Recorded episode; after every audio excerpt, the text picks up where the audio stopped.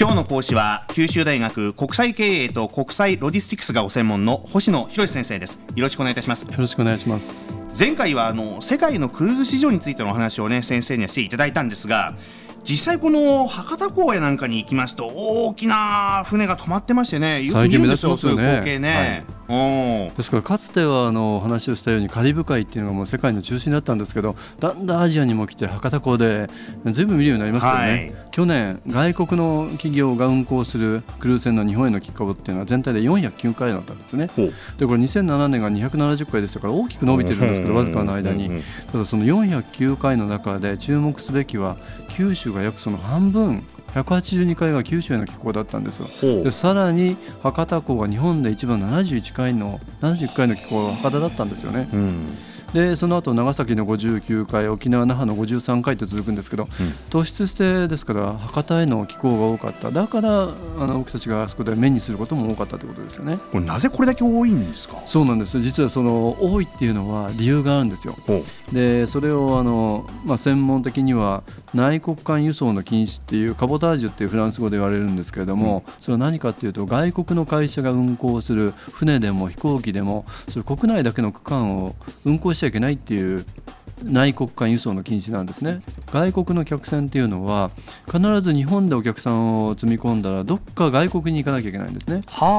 で博多だったら近くにチェジュ島だとかプサンだとかあの上海があるんで、うん、ですからそこ行って帰ってきて1週間のクルーズって立ちやすいんですけどこれ東京港横浜になるとなかなか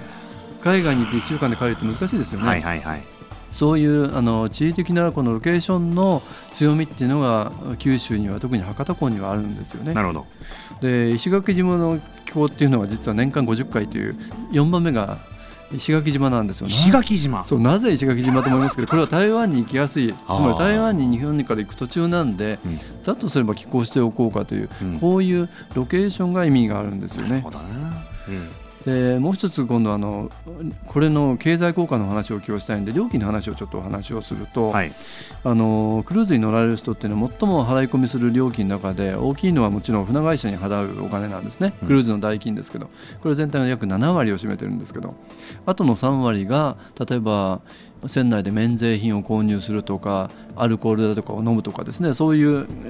仙台での商品が3割になってるんですけど実はこの数字には現れないですね。いろんな消費っていうのがあるんですけどそれが寄港地でのあの消費なんですよね。例えば寄港した先で例えば博多港で船降りて1日滞在する間にそこで飲食をする、うん、あるいはそこでお土産を買っていく。こういった費用がですね実はバカにならないんですよね。あ。の福岡市のあの調査なんですけれども2009年に中国からあの来た24隻の客船を対象として調査したら直接効果と間接効果であの10億6000万1隻あたり4400万円のですね消費があったということなんですね。これを1人に直すとえー、2009年の場合には1人当たりお客さんが3万3000円で翌年の2010年には4万4000円使ったっていうことなんですね。決してまああの大きな額ではないんですけど、うん、最近非常に内需っていうのは冷え込んでるし、はい、国内での消費っていうのはあの大きな伸びって期待できないですよね、うん、そういった時にこの大型船で1回に2000人単位の人たちが上陸してそこで買い物をするそこで飲食をして消費してくれるっていうことはとってもありがたいことだと思うんですね、うん、じゃあ日本人はっていうとなんですけど実はあのお話してなかったかもしれませんけどあの僕は船会社にかつて勤めていまして、はい、その時にクルーズ船も担当してたんですけどでその時に日本でもクルーズ船を作るべきかどうかっていうのを検討するそのプロジェクトの中にいたんですけどその時にあの日本で非常に権威のある観光学の先生にお話を聞きにあの聞きに行ったことがあるんですけど、はい、そしたら日本ではクルーズは絶対無理だろうと先生が言われたんですよね。断言されたんですよね。でなぜですかというと、うん日本で1週間というお休みを取れるとすればそれは絶対規制に使ってしまうと。ですからもうクルーズ船なんか作ったところで乗る人いないよっていうふうに言われたんですけどその後実は日本人のライフスタイルって大きく変化したと思うんですよね。例えばあのゴールデンウィークに比べてシルバーウィークだとか秋の、はいあるいはあの振り替え休日であえて月曜日を含めて3連休にするということどんどんこうですよね。ハッピーマンデー作りましたよね。そうするとそれにこうちょっと休みをつけると1週間って実は取れるんですよね。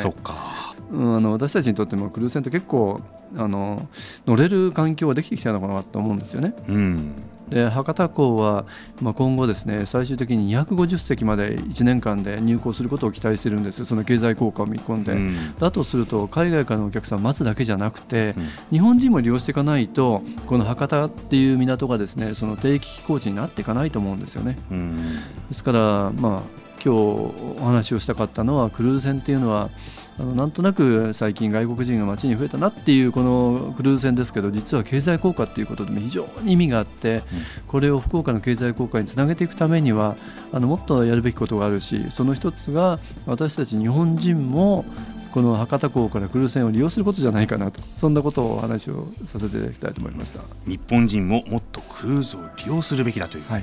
まあ、ひいてはまあまあ、前回大衆化っていう話もありますからね、はい、手も届きやすくなってるんで、はい、まあ、経済発展とかいろんな意味でもね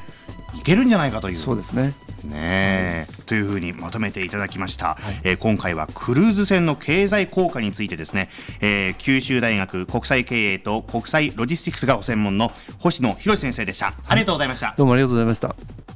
さてここでお知らせです。このビビックスタモニビジネススクール。4月からはビビックモーニングビジネススクールとして番組形態や時間を変更してお送りします4月からは月曜日から金曜日の毎朝8時50分からのスタート。番組パーソナリティは女性アナウンサーの小浜素子さんです。放送時間が8時50分からになると聞けなくなるなという方も番組ホームページからポッドキャストでもしくは番組ブログから引き続き聞くことができます。4月からもさらにパワーアップしてお送りしますので今後もぜひチェックしてくださいね。ビビックスタモニビジネススクールお相手は西川悟でした。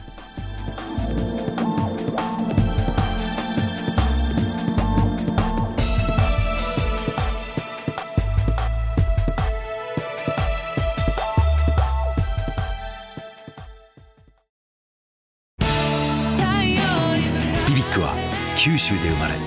九州の人たちに光を届けています。九州のお客様が光り輝くように。それが QTnet の変わらない思いです。キラキラつながる QTnet。